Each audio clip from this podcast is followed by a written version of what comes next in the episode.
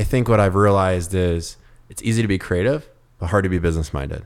So everything that I do on the coaching front has literally been fueled by me wanting to show other freelancers you can make a living doing what you love, uh, regardless of what anyone else is going to say.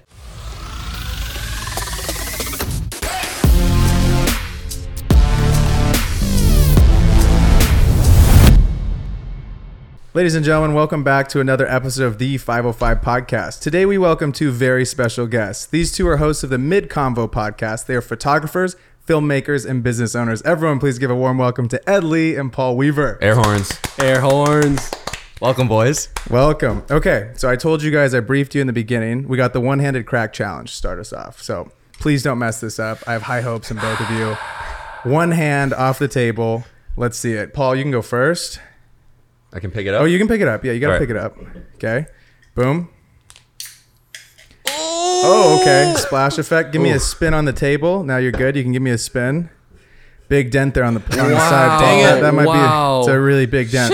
I'm nervous. Paul's I'm like getting a, Paul's I'm getting a five one to start us off. So Ed, Ed, get it Bro, going. I'm actually nervous right now. I'm not even gonna lie. You pick Okay, it Ed, up. You got it.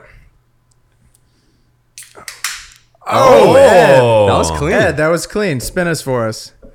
Oh, there's, Ed- no, there's a dent though. I think that was there before. Ed, Ed's getting a seven eight to start us Let's off. go, let's, let's go, go. Ed. Welcome, boys. So you guys kind of this is very last minute. Super spontaneous. Explain to me why you guys are in LA. Yeah. So we run a podcast called the Mid Convo, and we're doing these quarterly trips to See, get was- guests was a- on the that was a pod. nine that was six, good. Yeah. But no, we thought it'd be cool to come out to LA to get guests on the podcast, Mm. and then also Ed's in Seattle. I'm in Miami. It's like a pretty far distance. We're Yeah. like liter- So quite whenever- literally on opposite points of the country. So whenever we can come together in person and record, just makes a big difference. What made you kind of start this pod on opposite sen- ends of the country? When did that come about? It's a good, interesting story. Yeah. So I actually started Mid Convo as a podcast by myself, um, right around the time I quit my job back in 2018, and it was just a passion project at the time. Uh, honestly, podcast podcasting wasn't that big. It was just something that I felt passionate about. Just have conversations. we were saying that Yeah. earlier. I was like, Braden was like, dude, it's really hard to get a podcast off the ground. It is. And now it's a little bit more, uh, it's just like more common for po- people to even listen to podcasts. Like I wasn't even listening to podcasts Sure, in 2018, yeah. let alone had the idea to start one. So that's pretty cool. Yeah, likewise. I think short form content definitely sped up the process a little bit on that and the video aspect. But uh, basically, me and Paul, when we connected, there was a trip we went on. Um, when we finally got to like do a couple projects together, he invited me and my wife Christine to go on a trip uh, with some friends he has in San Miguel, Mexico. And so that was a really cool experience. And then me and Paul, we've always just talked business, chop it up. We just love talking about creative stuff. And I was telling him about the podcast, and I said, dude, it's like so hard to stay consistent with it. Also, I'm just talking to myself all the time, so I wish I had someone to banter things off of. And it was a very like last minute spontaneous thing where I was like, Paul, you should be my co-host. Yeah, that was dope. Yeah, and then we I had all my podcast stuff because I wanted to initially have him on as like a guest because I was running podcasts mm-hmm. at the time. And then we just hopped on the mic and it just felt so natural and I feel like our conversation flow was good. So I was like, dude, you want to join Mid Convo? And now we I went through a whole rebranding phase. I hit up my designer who made my cover art and I was like, yo, I have a co-host now. Can you just like redo this exact cover art but add another head? nice. That's what we did. That's dope. And- had you had the idea to podcast at all before, or was this? I actually had, um, but I kind of ran into the same thing as Ed was facing, where it's like speaking to yourself on a podcast is challenging, and uh, I wanted to make it be something that I could do with someone else. So I actually had been kind of planning on my mood board, if you will, to eventually do my own. So when Ed asked me, I was like, "Bro, I haven't even heard of the Mid Convo, but it sounds dope." and uh, I remember that in Mexico, I remember like going back to my room because we kind of were at this villa, and I was like listening to all the episodes you had done. And I'm like, I told my wife, I'm like, I think I'm gonna hop on as a co-host. This sounds awesome. So I think we've done about 20 episodes together now. Yeah, and I think it, we make it really spontaneous, and it was a spontaneous thing. But to be honest, I don't know if I ever told you this, but things like podcast co-host, I'm really calculated about that kind of stuff because I've done businesses with other people, and I personally sometimes am scared to mix more business mm-hmm. commitment things with close friends because I'm like, if it doesn't go well, you could lose a friend and you lose the business. So mm-hmm. I was a little bit a little nervous because I was like, this is we're kind of taking not not that Paul were dating or anything, but it was kind of taking it to the next level as far as becoming a podcast co-host. And you guys know, like with co-hosts, you have to flow, and if it's just awkward, let's say just you say yes, you bring co-host on, and it doesn't flow, you're kind of like, all right, well, you're still my good buddy, but Yeah. we suck on the mic, so you know what's up. Mm-hmm. so it's just it was interesting, but I'm I'm thankful that in the long run it really worked out, and I'm super excited for all that Mid Convo has and to it's come. it's funny you bring up like not that it's like dating but like taking the next step and like being cautious of ruining a friendship like Mm-hmm. For sure. if you're good friends you're like oh nothing's gonna happen like Mm-hmm. of course it's all gonna be like all good and then you never know like Yeah. the little uh, something small can set you know a, a weird thing i don't know like it's it's 100%. tough mixing like friendship and business i think um i'm glad that me and braden and chase have been i mean chase not here but i'm just glad that we've been able to do it and like it is really nice having like two other co-hosts to bounce ideas off of each other. Like if you're interviewing someone or even just having a conversation it can be like there's times where I'm like I don't know what the fuck to say, and then like Braden and Chase pick it up, and I'm like, oh, this is great. Yeah, you get the homies pick up the Yeah, slack. and you're exactly. like, all right, yeah, reel it back, reel it back. You reel it start back." looking at them in the eyes, like, all right, see yeah. that's so good. Wait, so when when did you both get into the creative space? Is this like a high school thing? Did you guys both go to college? Was there no college? What did it kind of look like? I want to throw it to you, Ed. I want to hear this. You want me to go first? Yeah, a young Edward Uh, Lee. So, yeah, I guess this could either be like a 30 minute thing or it could be like a five second answer, but we'll try to make it somewhat concise. I went to school for digital marketing and entrepreneurship, like college, got my mm-hmm. bachelor's in that. But throughout high school, I've always just loved photography. Like I've always loved ph- photography. I remember back in the day, people who remember like the Samsung Galaxy line when the first Hey. when they first came out, they had it. W- it was basically their version of like portrait mode at the time, where they blurred the background, and I was so fascinated by that. Then I got my first like Canon Rebel camera from Costco that my parents got me, and I had when I got my first Nifty 50 prime lens, and I took like a photo of like this can or something on a table. I was mind blown. I was like, "Yo, this is this is crazy. It's all blurred. It's all background." I Went through my whole shooting only flowers phase, where I'm just like shooting trees and random stuff hands. hand yeah hands out yeah I've been through all that and i think just being in the pacific northwest at the time there was a lot of landscape photographers coming on the scene like early ig days everyone was posting like landscape photos and everyone was trying to go on that pnw vibe so i've always had an interest in photography and then after i graduated um, uh, college and working a bunch of odd jobs i wanted to immerse myself a little bit more into the video, photo, the whole space. Got a job at a place called Rhino Camera Gear. So they make like sliders for people who aren't, you know, they make motorized sliders. And I was there for two years. It was like a blur. Those two years went by so fast, but I learned a ton as a creative, just being on a team environment. I was young, so I also learned just more professionalism, being in meetings with other people who are older than me, all those types of deals. Then I quit in 2018 to do my own thing and then that's kind of where the freelance side was born my whole um, desire to help creatives and get in that involved more in that the podcast all those things kind of sprouted from making that jump and doing my own thing Were you doing freelance stuff on top of your full time job, and then the freelance was kind of like, okay, I could turn this into a full time thing, or like, how, where were you career wise? That's a good question. I think for me, it was a little bit on the side, but it was not something I was trying to do full time. I always was scared to do the make the whole jump, but it was calculated. Like before I quit my job, there's a few retainers that I had ready to go before I quit my job because I can forecast my uh, income. But there was a period where I was looking at. I mean, I loved my job at Rhino. I love the people I work with, but there was a point in time where I met a lot of people through that job, uh, like influencers. Um, this is like a story for another day, but like Peter McKinnon was like a really big, as I'm sure a lot of people are in like the creative space, was a big inspiration for me when I was first trying to get into the scene. And Rhino sponsored a trip for Peter and Maddie to go to Iceland. And so like I was responsible for shooting video. So I've been like bunking beds with oh, Peter and Maddie, like in a small Airbnb. Yeah, you guys brushing teeth together. Yeah, in the middle of Iceland. No, literally. And I don't talk about that story much, like on just my own stuff, but I learned so much in that process and being around because I handled in influencers, ambassadors mm-hmm. for Rhino. Like I would be representing the brand, trying to get other creators to work with me. So mm-hmm. I was exposed to a lot of that environment. And I just thought to myself, like, dang, I remember being in Ireland one time and there was a creator event where everyone was like hanging out. All the creators all the youtubers they're like kicking it. It's like super clicky. And i'm like one of the brands that are just kind of there as like the videographer for the brand. Mm. And i was just thinking to myself like dang like i'm trying to i'm trying to be like one of the creators. Like i want to go out there like do my own thing. And i loved my job but i said maybe this is the time i start thinking about pivoting.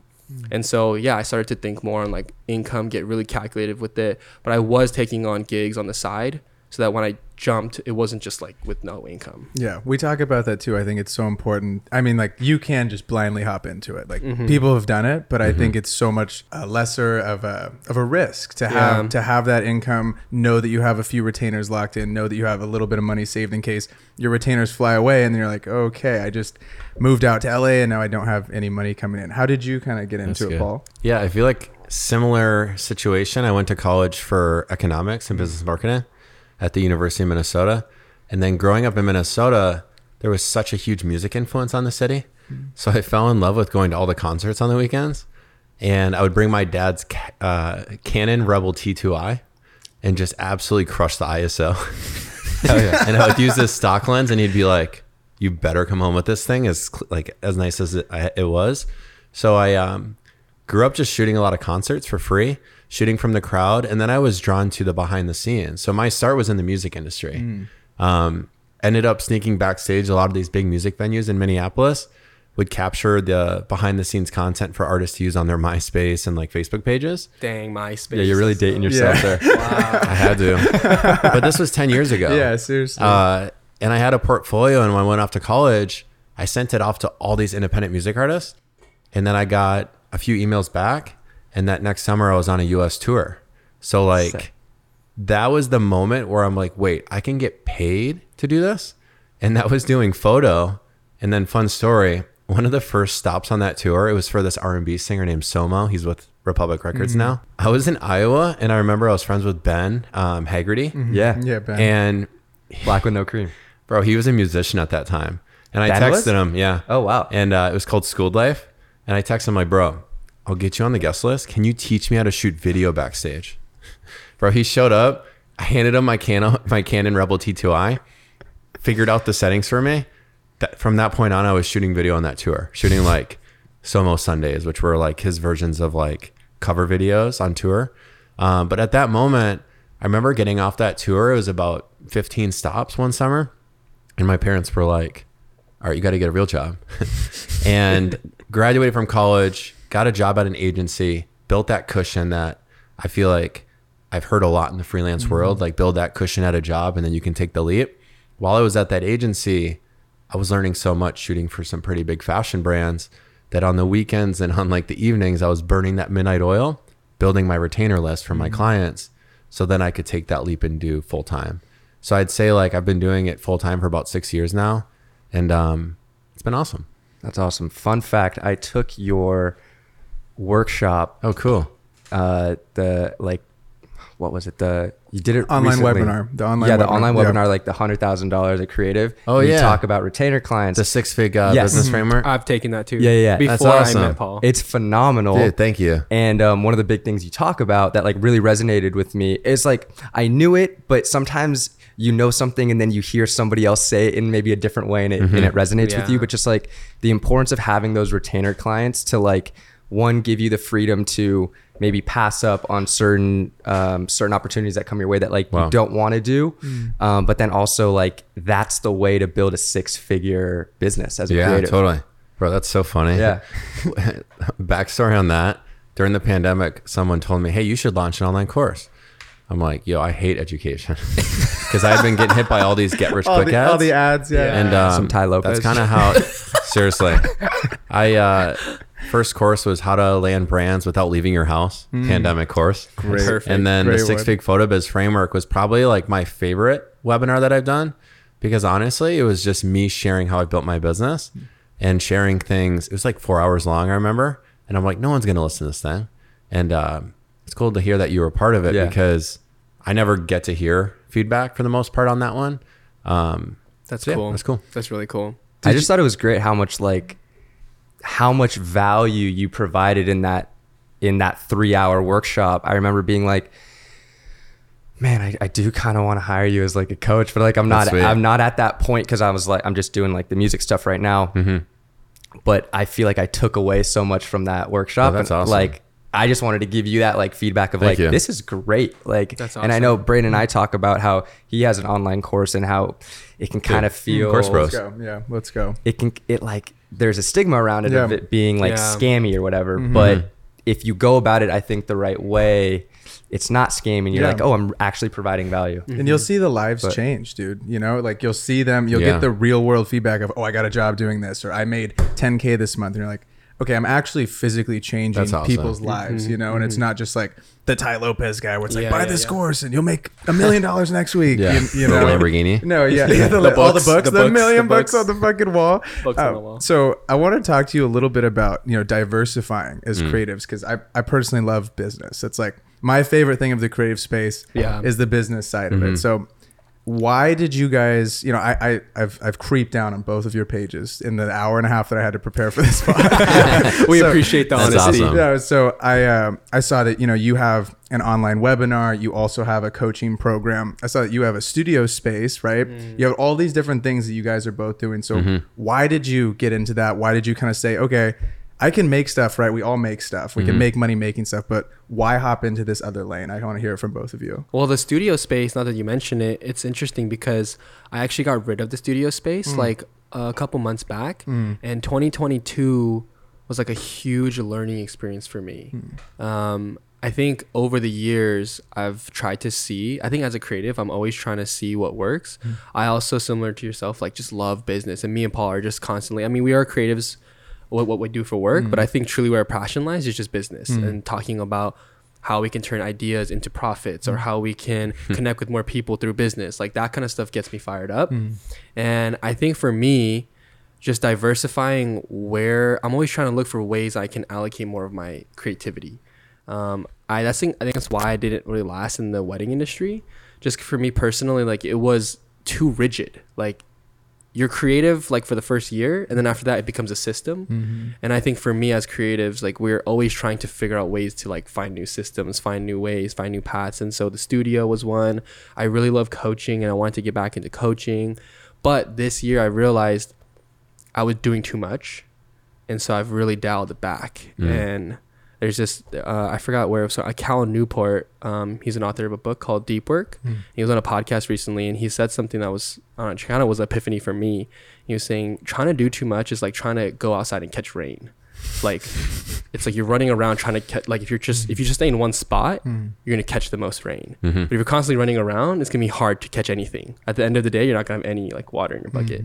And i thought about that with my business. I was thinking dang i'm just trying to do way too much right now i just gotta like stick in one spot like double down and then lift up my head in like five years and see where i'm at so that's kind of where i'm at as far as diversifying i love that part but then i also want to hone in on what i'm good at and then just stick to it I love that. What percentage of your like business, I guess, is working with clients versus like workshops and and all that other Mm. stuff that you're doing? I would say right now, client work is still a big part of what I do as far as income like split.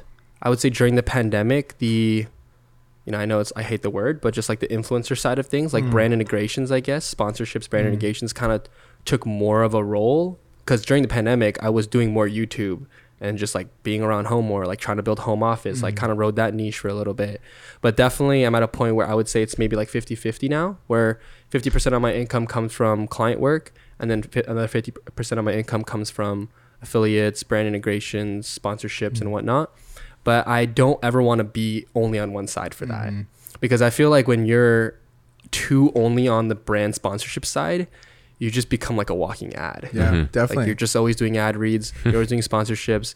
It's just like creatively ki- like they feel that. I think me. that people feel Yeah. that too. They're like, okay, Paul. Every single video or photo on Paul's grid is a fucking ad. Like, uh, Paul, show us the cool stuff that you're doing again. Exactly. You know? So t- t- tell us a little bit about what it is that you're doing from your business side. Yeah, I think it's all been birthed out of the feeling when I first started, when people told me photography was more of a hobby. I'm like, Oh. the frick? Mm-hmm. And uh, I soon realized you can make money from it. And the more research I did, there was public information on like LinkedIn and like Glassdoor and Indeed, where it said what the average that a photographer made in the US was. It's like 60,000. And to be honest, my goal when I got into it and I started realizing, wow, it really does matter when you focus on the business side, not just the creative, that I was fueled to share with others how you're able to crush that in- industry standard. Um, so I feel like my business, for the most part, I got to a point where I'm like, all right, I'm going to niche down to health, wellness, and fitness. I'm going to work with those are going to be the type of like brands that I focus on. And through that, I've had people reach out to me and be like, Paul, you're really good at like the coaching side of things and like the business side. And I think that's just kind of who I am. I've always been obsessed with like numbers and pricing and negotiation and like the admin stuff that most people don't like. So I think what I've realized is it's easy to be creative, but hard to be business minded. So everything that I do on the coaching front has literally been fueled by me wanting to show other freelancers you can make a living doing what you love, uh, regardless of what anyone else is going to say. Um, so for me, it's just been kind of this like new thing becoming a coach within the last three years during the pandemic. When I launched my course actually for the first time, it's like 30 people signed up for my course. And I was like, cool, I broke even, whatever. And then when the pandemic hit, uh, a thousand people were in the course. Wow. So 30 to a thousand, my team grew by five. So all of a sudden, I'm like, wait, am I a coach? Am I a photographer? Am I a videographer? How do I brand myself? So that's when the freelance photographer was born, which is my coaching program. I really like what you said about how you didn't want to be seen as like this, j- just a coach. You still make really great stuff, you know. And I, that's I feel like what I was struggling with is I'm like, I don't want every single vid on my grid to be, hey, buy my course, it's dropping now. Like I just don't want to be that person, you know. And I Yeah. still want to provide value because I love making things. So it's like mm-hmm. still sweet. trying to find this balance of you know what it is that I want to do and you know still helping people. Mm-hmm. So now for for both of you, I think this is really interesting because we're at a time where online coaching is growing like crazy, mm-hmm. right? It's a huge boom. You said you went from 30 to a thousand. Do you think in the next year, two years, are you going to double down on the online coaching or are you going to, you know, how do you kind of pick this path that you're kind of building? You guys are both doing great things in each of your different spaces. That's a great question. I think it hit me recently. I'm in Miami now. I'm mm-hmm. from Minneapolis. I don't want to be shooting fitness content on the beach when I'm 50. Don't want to do that. like I love the idea. I love the idea about like coaching, Taking photos. um, consultant, and I think it comes natural for me to just share with others like topics that most people aren't willing to talk about. So I see myself doubling down on like the Mid Convo um, because I think podcasting is a great way to like reach people. But I do see coaching taking over my business entirely, um, probably within the next five to ten years. The reason why I'm still shooting is because I'm extremely passionate about it, and also um, I don't know. I feel like in order to coach on it, I got to be in it. So everything that I coach on, I typically am like doing with my own clients, testing. Like even iPhone videos are now a mm-hmm. thing that you can add on to mm-hmm. packages. That wasn't a thing years ago. Yeah. How about you? in terms of coaching. Yeah, or, or just just kind of what you see your business mm-hmm. from. You know, you said you tried the studio that you didn't love that or what. yeah, you know? yeah. It was just like not enough profit for me to make mm-hmm. it worth like the energy that I was spending on it. But I think for me right now, more general as like the market of creator market, mm. I think we're going through like a crazy time right now as a creative. Like there's it's like the golden era to be a creator right now because anybody and their mom is like trying to get on social in some sort of fashion, whether that's like TikTok, Twitter, YouTube. I still think YouTube, interestingly enough, is kind of like the foundational platform for every like everyone that wants to low key build an audience on YouTube or transition their audience in some fashion to YouTube. But I think right now my goal is to honestly just be adaptive to anything that's changing. I think early on when there was like more set in stone like algorithm tricks and whatnot with especially with Instagram or mm-hmm. TikTok, you could really have a style, hone in on the style and literally just milk that bread and butter, which is fine. You can still do that. But I think right now with how many changes are going through on these platforms, like YouTube's doing shorts, like mm. Instagram's going through like we're gonna prioritize photo. No, we're actually doing video. No, mm-hmm. let's change the button on this layout. Like so I think with all that, as a creative, you need to be ready to adapt. And if you're not ready to adapt, you're kind of going to get left behind in a mm-hmm. couple years. So right now, for me, I'm just kind of focusing on uh, YouTube, focusing on the podcast, Mid Convo, and then client work because I, I just love, I geek out about camera stuff. We could talk camera stuff. Oh yeah, day, so. Yeah. I'm a gearhead. Yeah, but dude. we'll, we'll literally save that for another time. 'cause Paul's Paul and I talk about gear sometimes, but he's kind of opposite than me. That's where I mm. can't relate. Yeah, Guys, like- I've been running with the same camera setup Yeah. six, seven years now. hey, if it ain't broke, don't fix it. Yeah, Ed, come- yeah, yeah. Ed comes over and I'm like, bro, how do I like rig this thing up? I'm constantly selling them. But we had a Komodo like a few months ago. We Yeah, yeah. sold it. Now we have two C70s. It's just it's Man. wild. I, I can totally agree to what you're saying about I don't want to be 50 on the beach shooting fitness content. for me right now, I'm doing music stuff and I'm on tour damn near every weekend. And I'm like, Mm. this is great now because I'm in my mid 20s and I have like energy and I can that. do it. Mm. But I don't want to be doing this forever. It's not a sustainable lifestyle. And also the fact that you brought up in the next like five to 10 years, you see yourself going 100% to coaching. But right now, you like still want to be in it. Are you familiar with Chris Do? Oh, I love Chris Do. Dude, Okay. we, love we Chris. love his stuff. I met him in Santa Monica like a few No months ago. way. Just walking down the street, I go, Chris. he's like, he's, like, what's who go- is he's like, this who the- guy? what Bro, the he's a fuck's good going dude. on? Yeah, That's he's. awesome. I love Chris. That kind of reminds me of that because he put in his 10,000 hours, his 20 plus years as being an incredible cr- like designer. Mm-hmm. And now he's turned his business into this full time, like seven figure coaching business. Mm-hmm. And that kind of reminds me of what I see you doing, I guess. Mm. Can you talk about the importance though of like putting in your time, learning your craft to then get to the point of being able to coach on it? Because I feel mm. like That's good.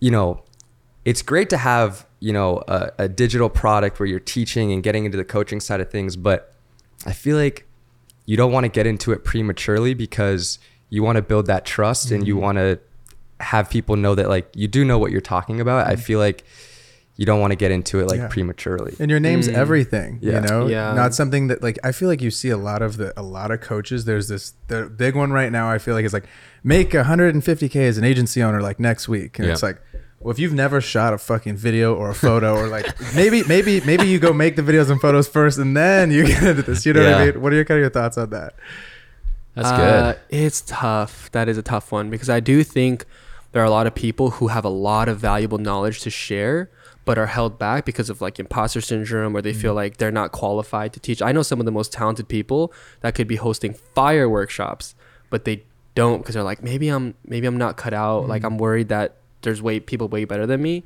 But there's something that I feel like we've all have learned is that no matter what level you're at, creatively speaking, yeah, you might get some people who are always gonna throw shade like, okay, I know more than this guy. That, that's like there's always gonna be people Yeah. like that online. Mm-hmm. But there's always gonna be people under you that can learn from you.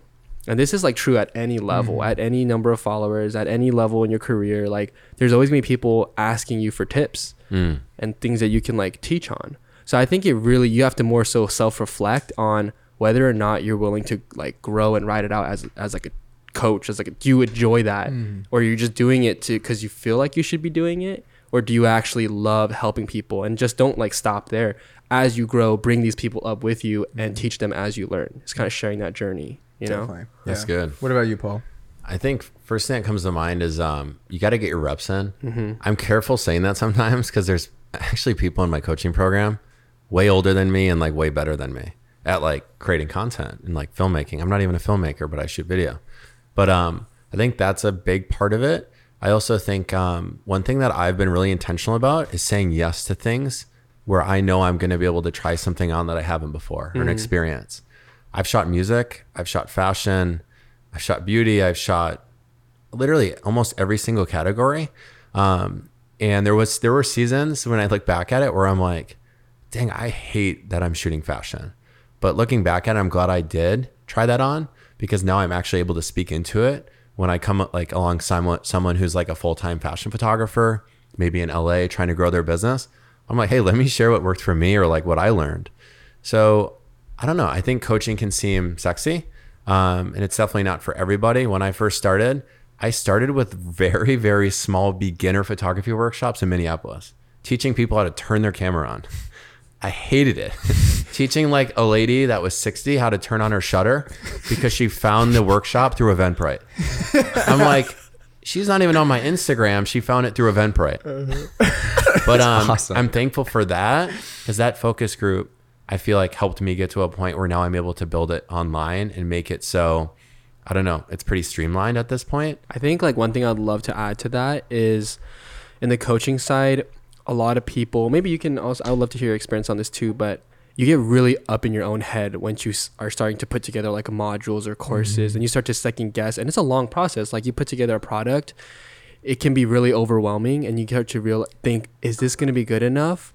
And then you maybe pull out. I can guarantee you there's so many modules and courses that have been shot from creators that just never made it to the Yeah, public. yeah. Like I actually have a full like half module like I've shot like five modules of like a seven module course that I wanted to launch back in like 2020 but I just buried it. It's like living in a hard drive right now. And it's because I took so long to bring it to market that by the time I was kind of ready, I've learned so much already. My thoughts have changed on like the mo- first module that I mm, shot. wow. So I think in that in that light, and that's why I appreciate about Paul is like he's really good at just choosing something, taking action, and then bringing it to market. You mm-hmm. don't dwell too much in like, are people gonna like this? Mm-hmm. Is this good? Is this lighting good? Like, done is better than perfect. Learn from it, move on to the next course. Like, kind of get into that mindset because if you try to think too long on what your coaching path will look like, you may just like never start. Yeah, it took me a year and like ten or a year and two months to do my first one. It took me like five months to do the second one because once Wow. I once I figured it out, I was like, okay, this is this is how you build the website. This is the most important thing in this process, and Get it I- out. yeah, and I think what's cool is you can pre-sell the damn thing before you make it. Yeah. So you Mm-hmm. can you can be contacting people that are maybe interested in it, you know, f- posting stories and say, "Hey, is this something That's that sweet. this something you would be interested in? Like, tell me what your problems are right now." And you can gather information, and learn about what your audience is struggling with before mm-hmm. you even put said mm-hmm, thing out. Mm-hmm. So you guys both make amazing content. I was joking with Kostas. Did you guys go to like fucking IG grid school because your Hella grid- aesthetic. your, your your grids are very on I'm point. Bro, jealous. tell me why that's all Ed. Though. I'm, I'm actually, just yes. inspired by Ed. Uh, Bro, you are Mr. S. No, yeah, no, Ed, it's Ed, Ed- Ed wrote the book on it, but That's so IG grid school. Seriously, funny. did you um when a client does come to both of you, right? yeah. What does that pre-production process look like? Once I come and I say, Paul, this is the brief. I want to do this with my brand. What comes next for both of you guys after mm. that process? Yeah, we kind of want to get into the nitty gritty of like process, Creative process. and yeah, and the Yeah. business side of shit. First thing I do is I'll check. First of all, read the email and do as much research as I can, hmm. while also messaging them within 24 hours to get on a discovery call.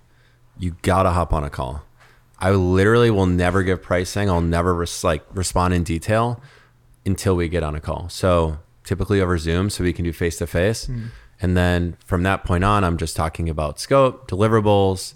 Um, I love asking what's your budget and trying to win that dance. And then we hop into the project, and I'm kind of the one, depending on the scope of the project, doing all the producer roles too. I might bring on a team, um, and then we have kind of a timeline and contract in place. Nice. Are a lot of the brands that you both are working with, because you're in Miami, you're in Seattle, are they hitting you up and saying, hey, you source the models, this is the product, go do it? Or as the brand's usually located in Seattle, Miami, are you flying to them? What does it kind of look like for both of you right now? Yeah, I would say a lot of my clients are actually not based in Seattle. Mm. They're kind of all around. But typically, the type of clients that I work with is yeah, they send me the product. They're like, we love your work. You handle it. Like, find the talent, find the location. Mm. We trust your vision. And then I pretty much just pitch them my idea with the product they have in place. And then we talk the budget and then we just kind of get going on it. I have also, on the flip side of that, though, done projects where they kind of have everything ready. Like, they're like, we have the models, we have mm-hmm. the location, here's our product. We just need like a DP or something, Yeah, right? that's so beautiful that's that more, happens. yeah. I mean, that's more like if you're to work for an agency or production house, like you have one role, you fulfill that role like really well, and you get paid. Mm-hmm. Um, but I think w- when we're talking about more of the freelance creative, where they get a budget and they kind of handle A through mm. Z, yeah, that's that's pretty much still where I'm at, mm. and yeah. Is there anything about the process that has changed now that you've you've been doing it? You said for a, a minute, you've been doing it for a minute. We all are full time, right? Like, is there anything in this process you're like, I didn't used to do this, and this has severely saved me a bunch of headaches with them because I'm sure we've all dealt with a client that could be annoying or mm-hmm. excess revisions, like the whole nine yards. Is there anything in that process you're like, this was really helpful for me? I think the most crucial thing is that discovery call. Yeah. Asking the right questions on the call versus bringing it to email and sending them a freaking bullet list or questionnaire. I, I love when I'm able to crush a discovery call and it's like 15 minutes and we walk away knowing the scope and the budget and we're both on the same page. Um, if they're not willing to give me the budget, I'll kind of share with them where I think the budget should be based on the scope. But that is crucial. I think a lot of freelancers drop the ball by trying to do it over email. And then I think they also dropped the ball by not asking the hard questions Yeah. on that phone call. They don't like to talk about money. Creatives get nervous Yeah. when they start talking about money. Yeah. talking Can about you give money. us some of your favorite questions to ask Oh, on a totally. discovery Bro, call? we have a podcast episode on this. Hey, yeah, this is good. Go check it out. I'll, I'll name. I'll call it three. Yeah. Uh, first one is, um, can you share some examples of what you're looking to achieve? Because Ed, I love how Ed's one actually told me that when, when we first met. Mm-hmm. He's like, if they send you a friggin' Super Bowl commercial, Yeah, exactly. and their budget is like, what's gonna get them maybe a social reel, Five hundred bucks. you gotta call it out. What can you do for me? yeah. Um, so that's the first one. Second one is I'll be like, um, you know, have you worked with any content creators in the past, and what did you like and what you dislike? Just making sure that again, it's like speed dating. I tell people it's strategic speed dating. Third one is just what's your budget. I love that. If they fill out the contact form on my website and it's they just like leave it blank, or they put like a lowball number that's nowhere near my day rate, I'm gonna ask them on the call, hey, I need to know what your all-in budget is. And that's where sometimes we actually are able to do multiple shoots instead of just one based on the deliverables. And that's kind of where I bring in like the retainer conversation. But I think those are like the three core for me. Um, and I'll let them just, another question that I'll ask is just like, tell me more about your brand and also what the goal is in the content. Mm-hmm. Because ultimately, us creatives need to shut up sometimes on the phone and just listen and learn as much as we can. And that's kind of where I'm able to be like, hey, tell me as much as you can about your brand and your product because you know about it more than I do. Mm. And people love talking about their, their products and Oh, yeah. services. Oh yeah. They do. Yeah. I think another huge question to ask when you're on these discovery calls is I always love to ask, can you name me like three competing brands that you look up to right now? Because then if they share with you like who their competing brands are, you can see what their content is like. And you're like, okay, cool. I could either A, do better than this, or B, you're to need more budget if you want to pull this off. So it's like a really good gauge. I have a fairly specific question about pricing. When it comes to licensing, I've never really known about this and like what to charge for that. So let's say I remember in your workshop you were giving like, okay, you have a mom and pop like hair salon mm-hmm. versus working with like Ulta Beauty, and you're going to charge more for like the licensing and like where this is living. Can you talk about like, like what do you Where do you charge? start? Yeah, Yeah, Corey Jenkins is a good buddy of mine. He's based out of Miami. Shout He out sh- Corey. Yeah, he shoots for like Pat Mahomes and stuff. Great, great, Oh, great dude. I asked him that question um, recently, and he goes, "If your parents and your like friends and family have never heard about the brand, you better not mention usage and licensing. Like, they're going to be like, wait, what's usage and licensing, mm-hmm. right? But if it's a bigger brand, then I think it's okay to start talking about what that looks like. My ballpark is between 15 and 25% of the all in budget. So, Okay. again, with those bigger brands, it depends on the relationship. If I get brought on through an agency and the agency is like, yo, here's our all in budget. Do you want to do photos? That's different than if the brand comes to me directly and says, mm-hmm. Paul, we want to hire you to shoot a campaign for us mm-hmm. and we're hiring you. That's when I'm going to say, all right, well, what's the usage and licensing budget? And also, like, where are you looking to use the content? Um, how long is it going to live for? And all that. So 25% is probably the most common when I get brought on to these big budget shoots from companies that we've heard of. And I'll just set a reminder in my calendar and make sure that I track it in ClickUp or Notion to make sure to check in with them after the year or the two year term. So you guys, do you use ClickUp as well? That's for those listening that don't know what ClickUp, ClickUp is. It's a CRM. So do you do you both use ClickUp? I'm like a big Notion guy. Big Notion guy. My whole life is in Notion. you strike me as a Notion guy. if you guys look at Ed's feed, you'll I've- see Notion. I'm all like, over I'm like, I'm all. I Notion is freaking the best tool ever. Dude. That's so Like, funny. I need to get on it. I'm not really sure how to use I, it. I try. It's kind of do, you, do you have like templates that you've yeah, posted? Ed will So- give you the template. it's got the fire Yeah, templates. we we don't have to talk about it, but basically, like, I love Notion. Sponsor me, please. Notion, if you're listening, please sponsor me. I'm desperate. Oh my gosh. That's so funny. Oh my god. So do you, do you like ClickUp? I use that? ClickUp because I've actually become more of a producer. I brought Ned on it. Like we've done a lot of projects together, and um, it's I love the producer side of like big budget Yeah, projects. Paul's, Paul's a great producer. so ClickUp is great for organizing it, Mm, love it. organizing tasks and assigning them to people that are involved. I love that. what percentage of clients that you're working with are coming to you guys versus you guys doing outreach? That's good. so funny because we were just joking last night before we ripped on our episode as well. He was saying that like my website's been down for like six months, and like it has been. Like I haven't had a personal website because I was transitioning on like oh, I want to get more work on it, so I took it down. It's like locked with a password, but it's been like that for probably like six months to eight months now. But to be honest, like nothing has changed in my business, which I find very fascinating because I, I put a lot of weight on my website before. I'm not saying you shouldn't have a website. I think you should have a website and I need to get mine back up. But I think it's important to note that that's people sometimes creators will put way too much weight mm. on portfolio and their website. They'll literally burn the midnight oil for like two weeks trying to get their website all dialed. When in reality, I feel like there's uh, so many other things that can also impact how, like the leading like inquiries that come in. Um, another thing I look at is when creators reach out to me or other people um, are looking to like provide their services oftentimes especially in the creative industry i don't really care about your website necessarily but like send me some like work that speaks to what you're trying to apply for right now or work that is applicable to what we're talking about and then your instagram link. I honestly think in this day and age like your social media is your resume like because with a website you see the client work you've done but with social media you see the personality. Mm-hmm. You see like their behind the scenes. You get to see like what camera they're using. You mm. get to see what they're like on set. You get to see how they talk if there's some of them talking in a reel. I personally find that way more valuable than just being like these are all my fire vimeo selects i also just feel like that just depends on what industry you're in. Hmm. I think they're buying Yeah. from you though. You know, they want. Yeah. They're like, I see this Paul guy. I, am looking at his stuff and like, oh, Paul seems like a really cool guy. I could hang out with Yeah, Paul. yeah. I want to. I mm-hmm. want to. I want to work with this Yeah. guy. I have Yeah. to spend eight hours with him. I don't Yo, let's want- kick it tonight, bro. Yeah. After dinner, we're free. Hell yeah. That's amazing. I know that you boys have to get out of here to go to another pod. I think I could go on for three Yeah. more hours, um, but I really loved this conversation. And my last question to both of you is: What is some advice to your 18 year old self? You you're talking to Paul. You're talking to Ed. At 18, many. for right now in this creative journey, before you embark on it, what's one piece of good advice? Mm. Come on, Eddie. you want me to go first Yep. Take us home. Eddie. let me let me take a second think about Okay. this because there's so many things also, how old are you guys?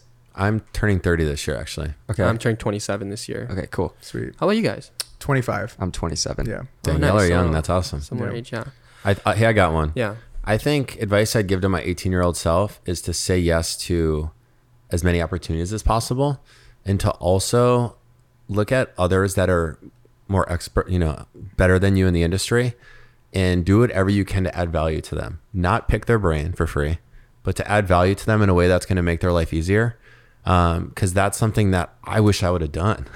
Honestly, I was so stubborn. Growing up in Minneapolis, there is a lot of competition and kind of this like people aren't willing to share like what they're going through in their business. So I did the mar- I definitely did the marathon like instead of the shortcut. So if I could go back, I would tell my 18 year old self, shadow someone at an agency, do the internship, um, honestly absorb as much as possible. So then you can get to that point where you're actually making money and income that much faster.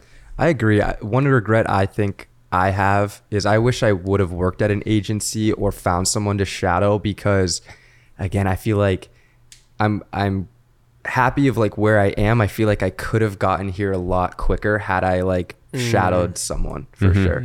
I Yeah, agree. That's awesome. Working somewhere is so underrated. I feel like in freelance mm-hmm. talk already, a lot of people are like, "Oh, I got I want to freelance, I want to freelance," but there's so much value in working for a place that can you can learn all. I always joke with my wife. I'm like, if honestly, if like Nike offered me a job or something and it feels low paying, I would go. Because I just Yeah, want to learn. I want to be yeah. around the Bro, how are we going to do the podcast then? You can do remote from Bro, I would tell you to hire me though, Loki. I'd like, like that's just that's just cool, you know. That's that's a hack though. Getting And a gets a job at Nike yeah. and hires And then us. Yeah, yeah, and the whole squad's working at Nike after Exactly. that. Yeah, we'll have to work on a project at some Yeah. point together. It'd be sick. Seriously. I think the younger, what I would tell my younger self though is, I wish I would have documented my process a bit more. Um, I think early on I was very in my own head, and I think when you're first starting out, you're you're always, you have. I think there's never a, sh- a shortage of ideas. There's shortage of action that people take. Like everyone has great ideas, but to be honest, ideas don't mean anything unless you actually do something about them. And I think I was very in my own head when I was younger. I was just like, I have this idea. I, I know I could do this. I know I, could, I know my. Everyone knows their potential, but it just lives in your head. And I wish when I was er- younger, I would have was been okay with documenting the process a bit more because when I look at my favorite creatives now that I watch, the reason why they're my favorite is because I've kind of grown with them. Like I've seen their whole process, like how they've evolved. It wasn't like they lived in their own head for five years to plan this move and then to like boom drop this most like fire piece because then no one knows what you've worked up until that point. So uh, yeah, I would say if you're in the early part of your journey or you're younger, whatever age you are, just document the process. Like even if no one sees it, document it so that you could look at it later. That's so valuable because that's something you can never redo or get back that time that you were going through that growth. I also think that creators, when they're first starting out, they get caught up in like, well, I don't have a like sexy studio to shoot yeah, at, yeah, or exactly, like, exactly. like what what's interesting about what I'm doing. Like That's right. I agree. Like you don't even have to use it for anything. Just Mhm. like document it because you're gonna want to have that later on in your journey. Yeah, I mean the mid convo, for example, right? Like I'm so glad I made I made like a little short film on like I just quit my job. I was like running high on that energy, and I was like, these are all my moves that I'm gonna do. At the very end of that little short film I created, it was like, I have this idea. It's so great. It's gonna be this thing called mid convo, guys. Middle of the conversation, like super epic. No episode shot yet. No guess. No That's nothing. crazy. Like I was still trying to figure it out. But now I look back on, it, I'm like, that's money footage to have. Mm-hmm. Like before I met Paul, before I knew any of this, like I have a clip of me being like, I want to do podcasting and mid convo. Like, it's just cool to have. I don't know what's gonna turn into, but imagine that, but just like your whole life, and you Yeah. can look back on it. You have a huge. I mean, your YouTube's just a big scrapbook of your life, Exactly, which is yeah, awesome. exactly. It's amazing. Where can the people find you? So everyone, go check out the mid convo. We'll link it below. Where can they find you on social? yeah. Uh, Pa- uh, Paul Wheat Thins. Okay, we'll link it below as well. In Edward Lee Films, yeah, Edward right Lee Films, on all yeah. channels. Okay, ladies and gentlemen, thank you so much for tuning in to another episode of the 505 Podcast. Make sure to subscribe, hit the follow button. We'll see you guys all next week. Peace. Bye. Peace. Hey.